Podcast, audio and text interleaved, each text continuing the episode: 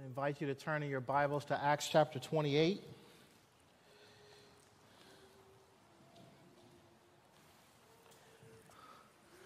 Listen now as I read the word of the Lord. After we were brought safely through, we then learned that the island was called Malta. The native people showed us unusual kindness, for they kindled a fire and welcomed us all because it had begun to rain and was cold. When Paul had gathered a bundle of sticks and put them on the fire, a viper came out because of the heat fastened on his hand. When the native people saw the creature hanging from his hand, they said to one another, No doubt this man is a murderer. Though he, though he has escaped from the sea, justice has not allowed him to live. He, however, shook off the creature into the fire and suffered no harm. They were waiting for him to swell up or suddenly fall down dead. When they had waited a long time and saw no misfortune come to him, they changed their minds and said he was a god. Now, in the neighborhood of that place were lands belonging to the chief man of the island named uh, Publius, who received us and entertained us hospitably for three days. It happened that the father of Publius was, uh, lay sick with fever, dysentery. Paul visited him and prayed, and putting his hands on him, healed him. When, it, when this had taken place, the rest of the people on the island who had diseases also came and were cured. They also honored us greatly, and when we were about to sail, they put on board whatever we needed. After three months, we set sail in the ship that had wintered in the island, a ship of Alexandria with the twin gods as a figurehead. Putting in at Syracuse, we stayed there for three days, and uh, from there, we made a circuit and arrived at Rhegium. And after one day, a south wind sprang up, and on the second day, uh, we came to uh, Puteoli. There we found brothers and were invited to stay with them for seven days, and so we came to Rome. The brothers there, when they heard about us, came as far as the Forum of Appius in three taverns to meet us. On seeing them, Paul thanked God and took courage, and when we came to Rome, Paul was allowed to stay by himself with the soldier who guarded him. After three days, he called together the local leaders of the Jews, and when they uh, had gathered, he said to them, Brothers, I had done nothing against our people or the customs of our fathers, yet I was delivered as a prisoner from Jerusalem into the hands of the Romans. When they had examined me, they wished to set me at liberty because there was no reason for the death penalty in my case, but because the Jews objected, I was compelled to appeal to Caesar, though I had no charge to bring against my nation. For this reason, therefore, I have asked to see you and speak with you, since it is because of the hope of Israel that I am wearing this chain. And they said to him, We have received no letters from Judea about you, and none of the brothers coming here has reported or spoken any evil about you. But we desire to hear from you what your views are for with regard to this sect, we know that everywhere it is spoken against. When they had appointed a day for him, they came to him at his lodging in greater numbers. From morning till evening, he expounded to them, testifying to the kingdom of God, trying to convince them about Jesus, both from the law of Moses and from the prophets. And some were convinced by what he said, but others disbelieved. And disagreeing among themselves, they departed after Paul had made one statement The Holy Spirit was right in saying to your fathers through, the, through Isaiah the prophet, Go to this people and say, You will indeed hear but never understand. You will indeed see but never perceive. For this people's heart has grown dull. And with their ears they can barely hear, and in their eyes uh, they have closed, lest they should see with their eyes and hear with their ears and understand with their heart and turn, and I would heal them. Therefore, let it be known to you that this salvation of God has been sent to the Gentiles. They will listen. He lived there two whole years at his own expense and welcomed all who came to him, proclaiming the kingdom of God and teaching about the Lord Jesus Christ with all boldness and without hindrance. This is the word of God. Let's pray. Father, we do pray and ask you this morning that you would speak to us through your word. Pray, Lord God, that uh, your word uh, would indeed be a lamp to our feet and a light to our path. I pray that as all of us together sit under the authority of your word, would you speak and teach us? Would you lead and guide us? Would you restore and renew us, Lord? Would you strengthen our faith together? We pray and we ask this in the mighty name of Jesus Christ, our Lord and King. Amen. Uh, the African American uh, spiritual ride on King Jesus captures in many ways the spirit of the story in front of us. Uh, black slaves suffering under enslavement in this land saying, Ride on, King Jesus, no man can hinder me. Ride on, King Jesus, ride on, no man can hinder me. No man can hinder me. Ride on, King Jesus, ride on, no man can hinder me. The slaves came to know a Jesus who was simultaneously sufferer and savior, oppressed but powerful, mistreated and yet master. The Jesus they encountered in the scriptures was, in fact, king. And even in their suffering, they knew him as the one who was advancing that kingdom even in a broken world, even in their own miserable circumstances. They knew that the one who was freed from the grave would one day free them from their bonds.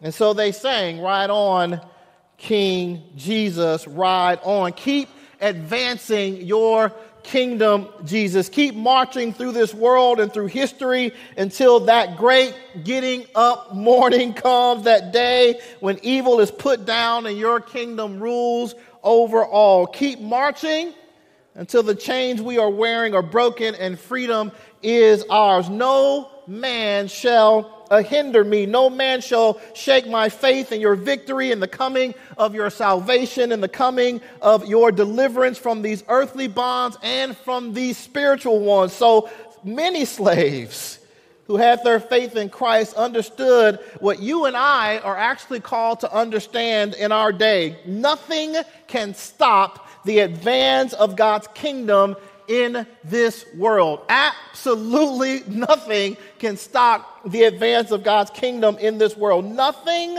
can hinder God from advancing the good news of his rule and his reign in this world. Nothing can hinder God from advancing the good news of his rule and reign over this world. The Apostle Paul, in our story, has been stoned, he's been persecuted, he's been imprisoned and now he has been shipwrecked. And these are only the parts of the story that Luke tells us. Read again Paul's own words in uh, 1 Corinthians 11, and you will get Paul's own list of hardships faced as he bore witness about Jesus in the world. And yet, despite all of those trials, despite all of the mess that Paul had to deal with, the kingdom of God kept being proclaimed from his mouth and kept being demonstrated in his actions toward those around him. And oh, by the way, while all this was happening to Paul, the gospel was spreading in other parts of the world, even Rome, the very place that Paul was headed. Indeed, Paul had written a letter to that church some years prior to his arriving there in chains. It was a church he had not planted, evidence that God was advancing his kingdom in the world, unhindered by all the plans, by all the plots, by all the destructive acts of those opposed to that gospel and to his servants who proclaimed it. Jesus, Jesus is advancing his kingdom right on, King Jesus. Let us never be deceived into thinking that our present difficulties have somehow halted the movement of God in the world. The kingdom of God is unstoppable. It is truly as Jesus told us in Matthew 13 when he said, The kingdom of heaven is like leaven that a woman took and hid in three measures of flour till it was all leaven. The kingdom of God just keeps growing and just keeps advancing no matter what people do, no matter what they say, no matter what their plots are and their plans are, no matter, no matter what their destructive acts, acts are. It just keeps growing. The kingdom just keeps working its way into the world despite all attempts to destroy it. Let us never be deceived into thinking that our present difficulties have somehow halted the movement of God's kingdom in this world. The call for us is, as it was for Paul, is to keep hoping in that kingdom, hoping in its blessings for ourselves, hoping in its blessings for others. What Paul had told those in Jerusalem, he now tells those in Rome. It is because of the hope of Israel that I am wearing this chain. Yes, I am bound. I am bound, though, in hope. Bound in the hope of God's kingdom, which has come in the person and work of Jesus Christ. We too, brothers and sisters, must be bound to this hope of the unhinderable, unstoppable kingdom of God. Bound to the blessings that come to us and to the world through it. And let me tell you why hoping in this kingdom is a must for us. It's a must because your political hopes may be hindered in this world. Your career hopes may be hindered in this world. Your relational hopes may be hindered in this world. Your financial hopes may be hindered in this world. Yet the kingdom of God will not be hindered, will not be stopped, will not be destroyed. And its blessings, its blessings are ours and will continue to be ours until the Lord returns and makes everything new. So, what are those blessings? What are those blessings that come to us through this unhindered, unstoppable kingdom of God? Well, the first thing that comes to us through this kingdom, the first thing that God offers us, in fact, in this kingdom is kindness. God's kindness over cruelty. the Apostle Paul has seen his share of hardship. He had seen his share of cruelty. Paul's body had been the target of a stoning that almost killed him, a beating from his Jewish countrymen that most certainly left him bruised and battered, and now a shipwreck. In addition to the physical wounds he suffered, Paul has also been lied on. He's been mistreated. He's been persecuted in almost every place he had gone to preach the gospel about Jesus. And oh, by the way, as I t- said earlier, Luke is only recounting some of Paul's hardships and cruel treatment. To get a fuller list, you just have to go to that passage in Corinthians I referred to earlier. And looking at all the things that Paul endured, it would be easy to think of him as a superhero, as some kind of superhuman figure, a guy who could take a punch and keep on going. Yet that would be a mistake. Why? Because Paul was human. And that humanity meant that Paul was vulnerable. It meant that the punches of life hurt. It hurt when he got stoned. It hurt when he got beaten. It hurt when he was lied on. It hurt when he was mistreated. It hurt when he was persecuted. It hurt. It meant that the discouragement was as much a reality for Paul as it is for you and I as we face down the trials of life. The hurt is just as real for you and I as it was for Paul. Why do you think Jesus appears to him along the way to encourage him? Why does God send his angel to visit Paul on the ship to encourage him? It's because Paul is a man, a human being a vulnerable human being who is capable of being broken. And as Paul and those on the ship, as they wash up on the shore of the island of Malta, they arrive there as vulnerable men in need of help. It's raining. It's cold. And they are physically and emotionally exhausted from the shipwreck. They arrive needy. And I just came to tell somebody this morning that the unstoppable kingdom of God meets us at that point of our need. The unstoppable kingdom of God meets us in our vulnerability, and it offers to us something that we in our weak condition desperately need over and over and over again. The kingdom of God offers us kindness. The kingdom of God offers us kindness.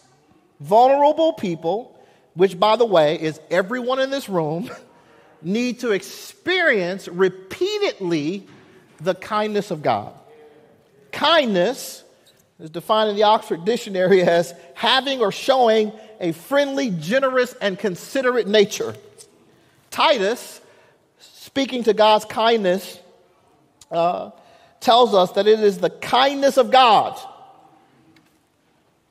that has come to us and that has brought us salvation. What Paul and those men needed when they washed up on that shore was kindness.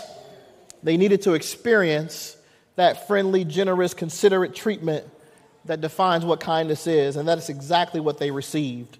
We're told in the text, in verse 2, the native people showed us unusual kindness, for they kindled a fire and welcomed us all because it had begun to rain and was cold.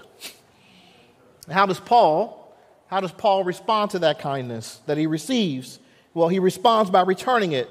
Indeed, it is in the process of returning that kindness that the apostle Paul is bit by a venomous snake. As he's getting up, gathering up brushwood to keep the fire going, a snake crawls out as he places the brushwood on the fire. My wife doesn't even want to hear this story, by the way. She doesn't like snakes. And it attaches to his hand. And this incident arouses superstitious suspicion on the part of the people of the island that Paul must be a murderer, who, though he had escaped the sea, is now being given what he deserves. You see, brothers and sisters, the receiving and giving of kindness doesn't insulate us from trouble. Vulnerability implies risk. The extending of kindness to each other implies risk. On the road to doing a good thing of extending kindness, we may, in fact, get bit. We may be misunderstood. We may be suspected. Yet we don't overcome these realities by avoiding the risk. Rather, we keep extending the kindness of God, knowing that God has got our backs. We keep extending it because we know that others, in their vulnerability, need to not only hear the gospel, but to see it demonstrated in acts of kindness and love. And this is exactly what we see in the text. Paul and these men continue to receive kindness, and Paul continues to extend it. When he finds out that the chief ruler's father is sick, Paul goes, he visits him, and he prays for him. And he lays his hand on him, and he heals him. And God responds, God responds by healing this man. And this leads to others on the island coming to Paul to be healed. And on both sides of this healing, is the hospitality that Paul and these men received from the ruler and the honor and blessing they received from the people on the island. Kindness, in other words, is producing kindness. You see what's happening? Kindness is producing kindness. Paul is both receiving it and giving it because that's what the kingdom of God actually looks like in action. It looks like God's kindness being granted to those in need. And this is not surprising because kindness is a feature of the unstoppable kingdom of God. We're called to give that kindness, brothers and sisters, and we're called to receive it. And this kindness, by the way, should be displayed in the life of the believer in every area of our life. Should be displayed in our home relationships, should be displayed in our cross cultural relationships, should be displayed in our relationships with our neighbors. Indeed, we should look for opportunities in all those relationships to demonstrate kindness, remembering what Paul himself says in Romans 2. Or do you presume on the riches of his kindness and forbearance and patience, not knowing God's kindness is meant to lead you to repentance? You see, if we're honest, we think it's simply our confronting people with their sins and our words alone that show forth who God is. But if that's all we do, we miss the heart of God who doesn't just show us our faults, but shows us his kindness in forgiving our faults in his son and doing good to us, providing everything we need. so I just have a question for you this morning. Who do you want to lead to God? Who do you, who do you want to lead to God? Who, who do you want to come to know who God is? Who do, who, do you, who, do you, who do you want to show God to? Who do you want to see repent, turn from their sins, and put their faith in God? I bet you got some people in mind who you would just love to see come to know the Lord. Can I encourage you? Show them kindness, do good to them. Paul went and visited the ruler's father prayed for him, laid his hands on him, healed him. Can I just ask you, what kindness are we doing for others? What are we doing for those around us that show kindness? In fact, kindness is even meant to be shown to our enemies. If your enemy is hungry, what do you do? You give him something to eat. If your enemy is thirsty, what do you do? You give them something to drink. You show kindness to your enemies. Doesn't mean you don't call out injustice and unrighteousness and fight for what is right and good and true, but you never let evil overtake you. You always demonstrate the kindness of God even to your enemies. Amen, people of God. Kindness is actually a feature of the unstoppable kingdom of God. And it's a kindness that we receive, and it's a kindness that we give. Amen. God's kingdom offers us kindness over cruelty. God's kingdom offers us community over condemnation. Paul, as we know, is a prisoner. Uh, he is a prisoner on his way to give testimony before Caesar. Paul had, Paul had already been condemned by many of his countrymen. They had, in fact, plotted to kill him on at least two occasions and maybe more. Festus had declared him out of his mind. And despite there being no validity, validity to the charges against him, Paul had been kept a prisoner, only escaping death for a time by appealing to Caesar. And if church tradition is right, Paul is, in fact, going to be condemned by Caesar in Rome. So, how do you face the reality that Paul was facing? Well, I want to suggest that you don't do it alone. you don't do it alone. God did not leave Paul to face any of these circumstances by himself. I want to suggest that he did not do it alone. In verse 1, in describing being brought safely to shore, Luke, the author of Acts, uses the pronoun we. This means that Luke was certainly a companion who was on this journey with Paul, who had experienced the shipwreck with him, and was on his way to Rome with Paul. Though he was not a prisoner, he was allowed to accompany Paul on this journey to Rome. Luke was also a physician, which, given what Paul had been through, was likely a huge benefit. In addition, in addition, we are told that a man named Aristarchus was also with them. And this is the same man who was dragged into the amphitheater in, in, Ephesus, in Ephesus along with Gaius back in Acts chapter 19. So if you go back to Acts chapter 19, Aristarchus and Gaius were mentioned as those who were dragged into the auditorium during the riot in Ephesus. Aristarchus is with Paul. He was also a part of the shipwreck and is also traveling with Paul to Rome. Paul, all I'm saying is, he was not by himself. And if these companions were not enough, as Paul approaches the city of Rome, we read this, verse 13. And from there we made a circuit and arrived at Rhegium. and after one day, a south wind sprang up, and the second day we came uh, to Puteoli, and there we found brothers, and we in, and, and were invited to stay with them for seven days. And so we came to Rome. And the brothers there when they heard about us, came as far as the Forum of Appius and three taverns to meet us. Christians from the territory surrounding Rome and, Rome and in Rome came to greet Paul, and some of them traveling some distance to do so.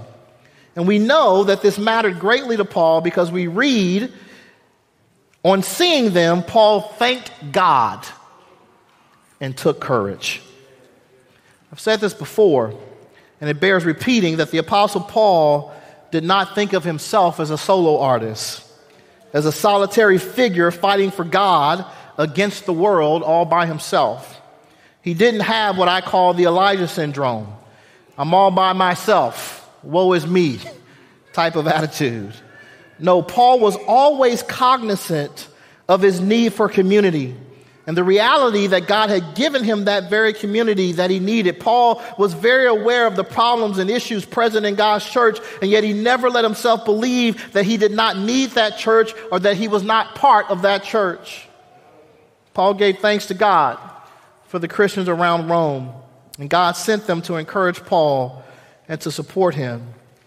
You see, the unstoppable kingdom of God doesn't consist of a band of solo artists dispersed around the world doing their own thing. The church is a community, it's God's community that is meant to encourage and to support one another, to accept one another in Christ, just as Christ has accepted us. These folk did not know Paul personally, but Paul belonged to them, and they belonged to Paul. He did not, they did not know him personally, but Paul belonged to them, and they belonged to Paul. And they treated him as their brother because he was their brother through faith in Jesus Christ.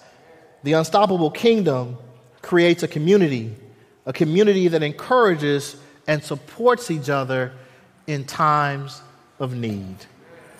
Is that who we are? Is that who we're trying to be? Is that who we're encouraging the rest of the church to be? Because that's what we're called to be. And I want to tell you this morning, brothers and sisters, that all of us need community. Don't tell yourself the lie because you're an introvert. You can get by on your own. You cannot. You need other people in the community of God to encourage and support you in your time of need. And in fact, we are called to do that to support and encourage one another in this journey of bearing witness to Jesus. We need each other. We are not meant to do this alone. Who around you right now needs to be encouraged? Who around you right now needs to be encouraged? Who around you is facing trial for their faith? Who needs your prayers as well as your support? Who needs you to stand with them? These same questions that we ask individually, we need to also ask corporately as well.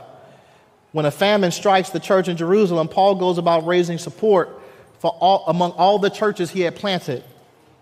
The church in Jerusalem, all I'm saying is they needed the church in Macedonia. And the question for us is who needs us? Are our eyes open to the parts of the body that are hurting corporately in our own city, around the world?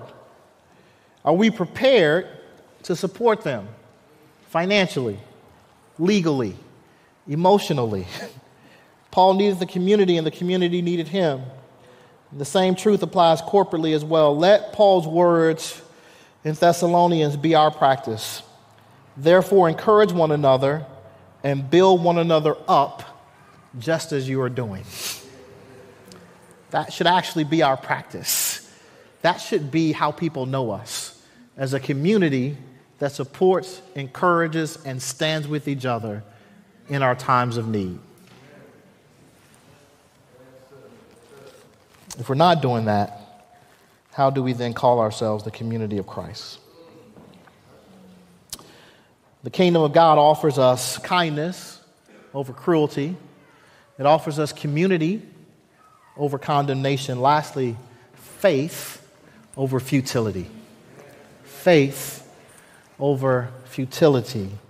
Paul had seen his own countrymen clinging to the futility of their own agendas, their own self centered goals for themselves and for their people. He'd experienced the, the jealousy that fueled so much of their hatred against him. It's amazing, by the way, I, I said this uh, in, in a previous sermon, but it's amazing how many times jealousy is mentioned in Acts as a motivation for the persecution of Paul and others. And even, even if we want to call it jealous zeal for what they believed were God's true purposes, the violence that often followed their jealous zeal did not find its roots in God, but in their own selfishness, the selfishness of their own hearts. And Paul knew that this same futility was prevalent in, in, in, the Gentile world as well, with, with the nations, the nations of the world clinging to their false gods and the false hopes of their empires, the pleasures of this world. Paul, Paul had seen emptiness, futility all around him. In fact, he had, he had come to see, he had come to see the futility of his own life before coming to Jesus. But this is why he's now in chains. He's in chains because he had come to experience true hope. He had come to the knowledge of something. Indeed, he had come to the knowledge of someone who had brought him from futility to faith. And when I say faith, I, I don't mean a, a general belief in something. No, no, I mean, I mean faith as it is described by the writer of Hebrews. Now, faith is the assurance of things hoped for, it is the conviction of things not seen. Paul had seen God's hope. He had, he had seen what Moses and the prophets had testified was coming. It, it, had made, it had been made visible to him. In fact, it had been made so visible that had blinded him on his journey to Damascus. Paul saw in that moment where the world was headed, the glory that was to come, and he saw the one who would bring about that new world. Paul's faith wasn't, wasn't founded on some wishful thinking, but on, but on seeing the one whom Moses and the prophets testified about. And so when he called those Jewish leaders to his quarters and he explained to them the message he had been preaching, he spoke as a man who had been where they now were. He spoke as one whose eyes had been closed, whose ears had been stopped, and he spoke as one who had, like they had, resisted the message about Jesus, refusing to see and hear the gospel of God's kingdom come in and through him. He had, like they, clung to the futility of his own works, of his own status, of his own righteousness. And when he saw Jesus, everything changed. I, I just wonder if that's your story. I, wonder if you, if you know your own futility, the emptiness of your own life before you actually came to know Jesus. And I wonder if anybody in here can actually testify today I know Jesus and everything's changed. Today, I know the Lord, and my life is not what it was before. My, my eyes used to be closed, my ears used to be stopped, but now my heart has been renewed, and my mind is being renewed, and now I am not the person I used to be.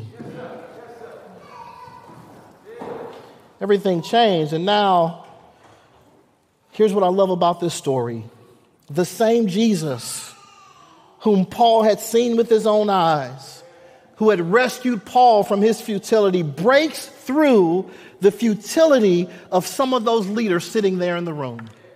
As they, as they heard Paul's story, as they heard him explain and testify and expound the scriptures and, and look at the law of Moses and the words of the prophets, as they heard his own story of how he had been transformed, somehow the light of the glory of God broke through all of the mess and futility of their lives and they put their faith in Jesus. Now, here's what's remarkable to me. Though they had not seen Jesus in his glory as Paul had, they still believed. From Paul's testimony and from the work of the Spirit in their hearts, they put their trust in Jesus. And I can't help but think back to Jesus' words to Nathanael after he touched Jesus' wounds and recognized his Savior had been resurrected from the dead. And Jesus says to him, Have you believed because you have seen me? Blessed are those who have not seen and yet believe. in a room full of disbelievers, God opened some folks' eyes to see what they had not seen before. And I got good news for you. He's still doing that today. This is why, this is why, listen to me, our testimony about Jesus matters. This is why our testimony about Jesus matters in this world.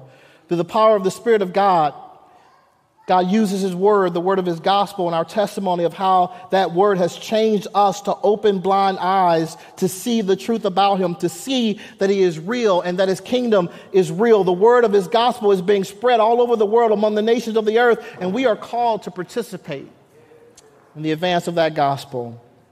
And here's the confidence that we can have as we do so the kingdom of God is indeed unstoppable. It is unhindered by all that this world throws at it. If you want evidence of that, then look no further than a Roman prisoner sitting chained to a Roman guard and yet still able to declare the kingdom of God with boldness and without hindrance.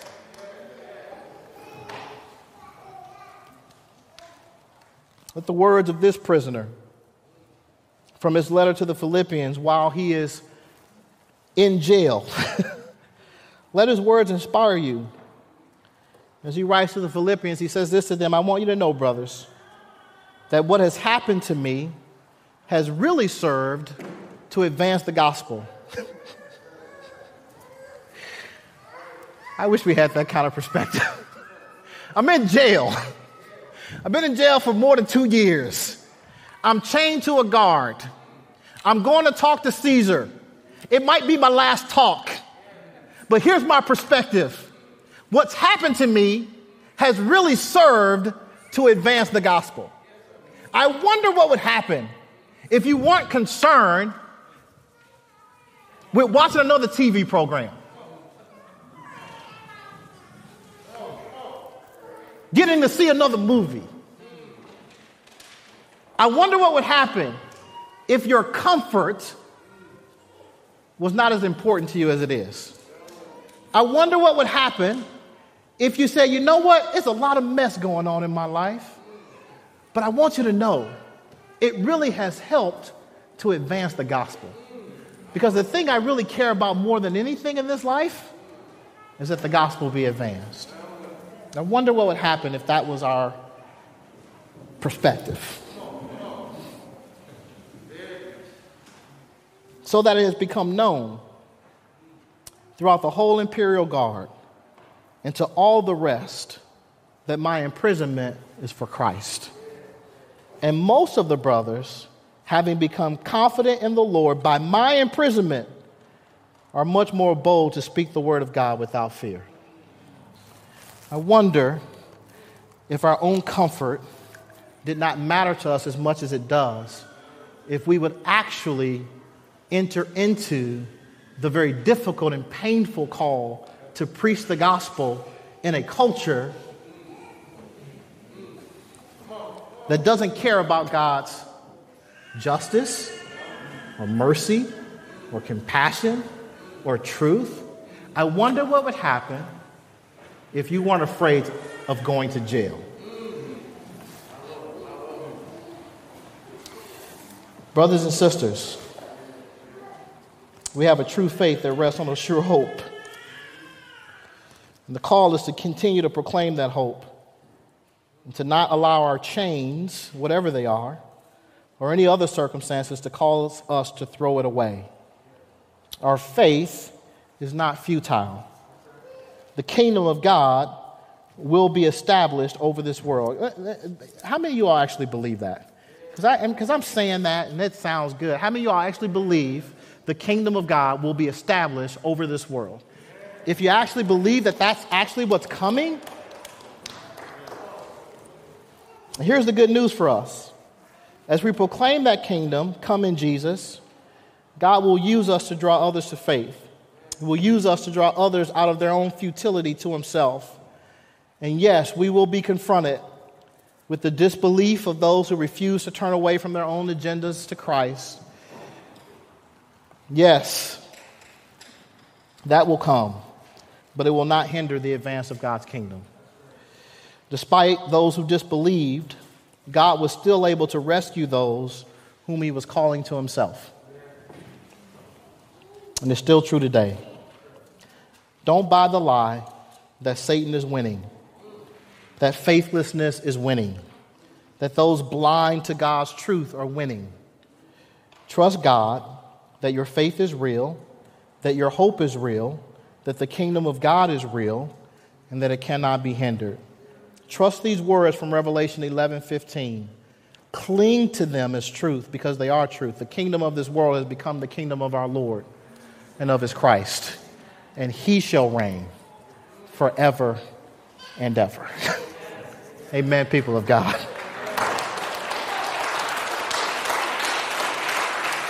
The, the unhindered kingdom of God it continues to advance in this broken world. Jesus, Jesus continues to ride on.